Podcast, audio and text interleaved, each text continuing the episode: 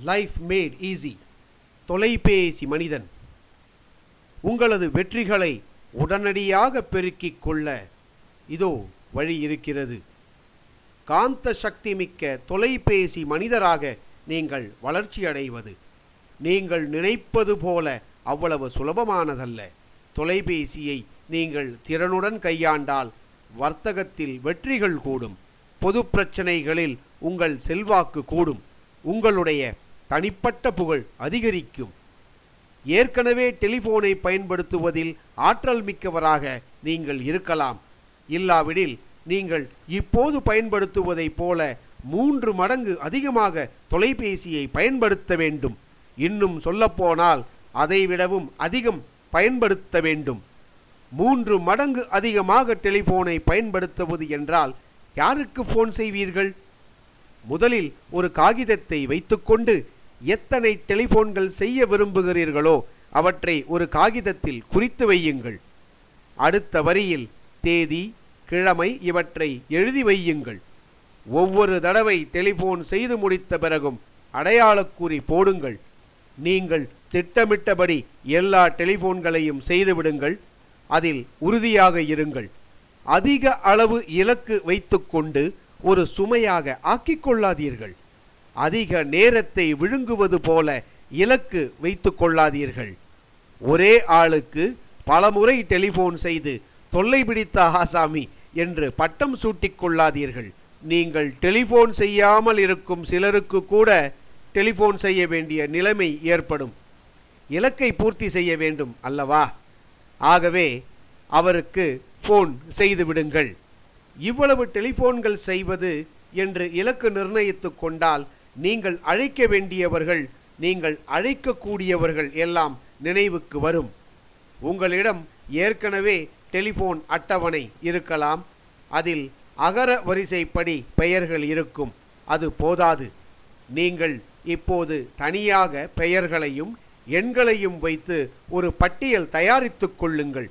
இலக்கு எண்ணிக்கை எழுதிய காகிதத்துக்கு பக்கத்தில் கண்ணுக்கு தெரிகிற மாதிரி இந்த பட்டியலை வைத்துக் கொள்ளுங்கள். இப்போது உங்கள் டெலிபோனை நல்லெண்ணங்களை ஒளிபரப்பும் ஒலிபெருக்கியாக கருதி கொள்ளுங்கள். ஒவ்வொரு டெலிபோன் பேச்சையும் உங்களுடைய சொந்த நல்லெண்ண ஒளிபரப்பாக கருதி கொள்ளுங்கள். வானொலி ஒளிபரப்பு என்பது எந்த ஒரு குறிப்பிட்ட நபருக்காக என்று இல்லாமல் பொதுவில் அனைவருக்குமாக ஒளிபரப்பப்படுகிறது. உங்களது நல்லெண்ண ஒளிபரப்பு நேருக்கு நேர் ஒரே ஒருவருக்கு உரியது. நீங்கள் வேறு எதை பற்றியும் சிறிது பேசினாலும் அந்த டெலிஃபோன் பேச்சுக்கு ஒரு மையமான குறிக்கோள் உண்டு. டெலிஃபோன் மூலம் நீங்கள் செய்த நல்லெண்ண ஒளிபரப்பு மற்றவர்களை ஆரோக்கியமாக உணரும் வண்ணம் அமைய வேண்டும். அதுதான் உங்கள் டெலிஃபோன் பேச்சில் மைய குறிக்கோள். இவ்வாறு பேச நீங்கள்தான் மற்றவர்களை அழைத்தீர்கள். அந்த அழைப்பில் நீங்கள் என்ன சொன்னீர்கள் என்பதுதான் முக்கியம். மற்றவர்கள் உங்கள் அழைப்பை கேட்டு ஆரோக்கியம் கூடியது போல் உணர வேண்டும். அதற்கு உண்டான மந்திர சூத்திரம் என்ன? முதலில் நன்றியை தெரிவியுங்கள் அல்லது பாராட்டு புகழ்ச்சி வாழ்த்து ஆகிய வடிவங்களும் இருக்கலாம். இரண்டாவது நல்லெண்ணத்தை தெரிவித்திடுங்கள். அப்பட்டமான முறையில் நான் உங்களை விரும்புகிறேன் என்கிற கண்ணோட்டத்தில் நல்ல எண்ணத்தை வெளிப்படுத்துங்கள். மூன்றாவது நல் வாழ்த்துக்களை கூறுங்கள். இவைதான் மூன்று மந்திர சூத்திரங்கள். நன்றி நல்லெண்ணம் நல்வாழ்த்து. இந்த சொற்களை ஒரு துண்டு காகிதத்தில் எழுதி டெலிபோன் மீது ஒட்டி வைத்து விடுங்கள். இடைவிடாது அது உங்களுக்கு ஞாபகமூட்ட வேண்டும். இல்லாவிடில் அவற்றை மறந்து போக நேரிடலாம். டெலிபோன் மூலம் நீங்கள் பேசும் பேச்சுக்களை சொந்த நல்லெண்ண ஒளிபரப்பாக கருதுங்கள். அதன் மைய குறிக்கோள் மற்றவரிடம் ஆரோக்கிய உணர்வை ஏற்படுத்துவதாகும்.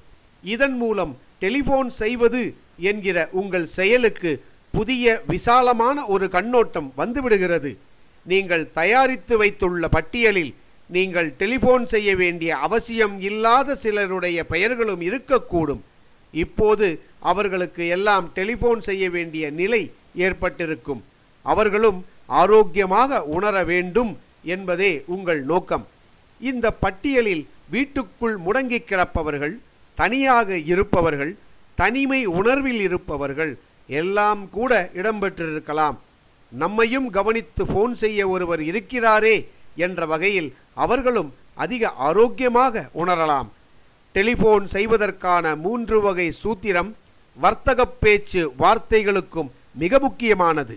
நன்றி தெரிவிப்பது நல்ல எண்ணத்தை தெரிவிப்பது நல்வாழ்த்து கூறுவது ஆகிய அந்த முறையை கையாண்டால் உங்களுடைய வர்த்தக உறவு அபாரமாக வளர்ச்சியடைவதைக் கண்டு நீங்களே பிரமித்து விடுவீர்கள்.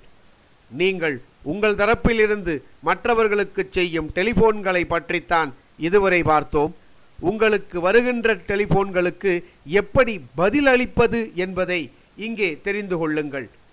டெலிஃபோன் மூலம் வருகின்ற ஒவ்வொரு அழைப்பையும் இது ஒரு மகிழ்ச்சியான சம்பவம் என்று கருதி வரவேற்றிடுங்கள். தேவையற்ற தடங்கள் என்று எந்த டெலிஃபோன் அழைப்பையும் கருதாதீர்கள். காஃபி இடைவேளையை எப்படி தொழிலாளர்கள் வரவேற்பார்களோ அதுபோல டெலிஃபோன் இடைவேளையை வரவேற்க கற்றுக்கொள்ளுங்கள். நீங்கள் ஹலோ என்று சொல்லும்போதே அந்த சொல்லை சுற்றி ஒரு ஒளிவட்டம் இருப்பது போல மற்றவர்கள் உணர வேண்டும். உங்களுடைய நல்லெண்ண ஒளிபரப்பின் முன்னறிவிப்பு போல அந்த ஹலோ என்ற சொல் இருக்க வேண்டும். உங்களுடைய டெலிஃபோன் பேச்சுவார்த்தை எதை பற்றியதாக வேண்டுமானாலும் இருக்கட்டும். அதில் நன்றி நல்லெண்ணம் நல்வாழ்த்து ஆகிய அம்சங்கள் இருக்குமாறு பார்த்து கொள்ளுங்கள். நீங்கள் டெலிஃபோன் செய்தாலும் சரி உங்களுக்கு டெலிஃபோன் வந்தாலும் சரி டெலிஃபோன் நேரம் என்பது மகிழ்ச்சியான நேரம். இதை மறவாதீர்கள்.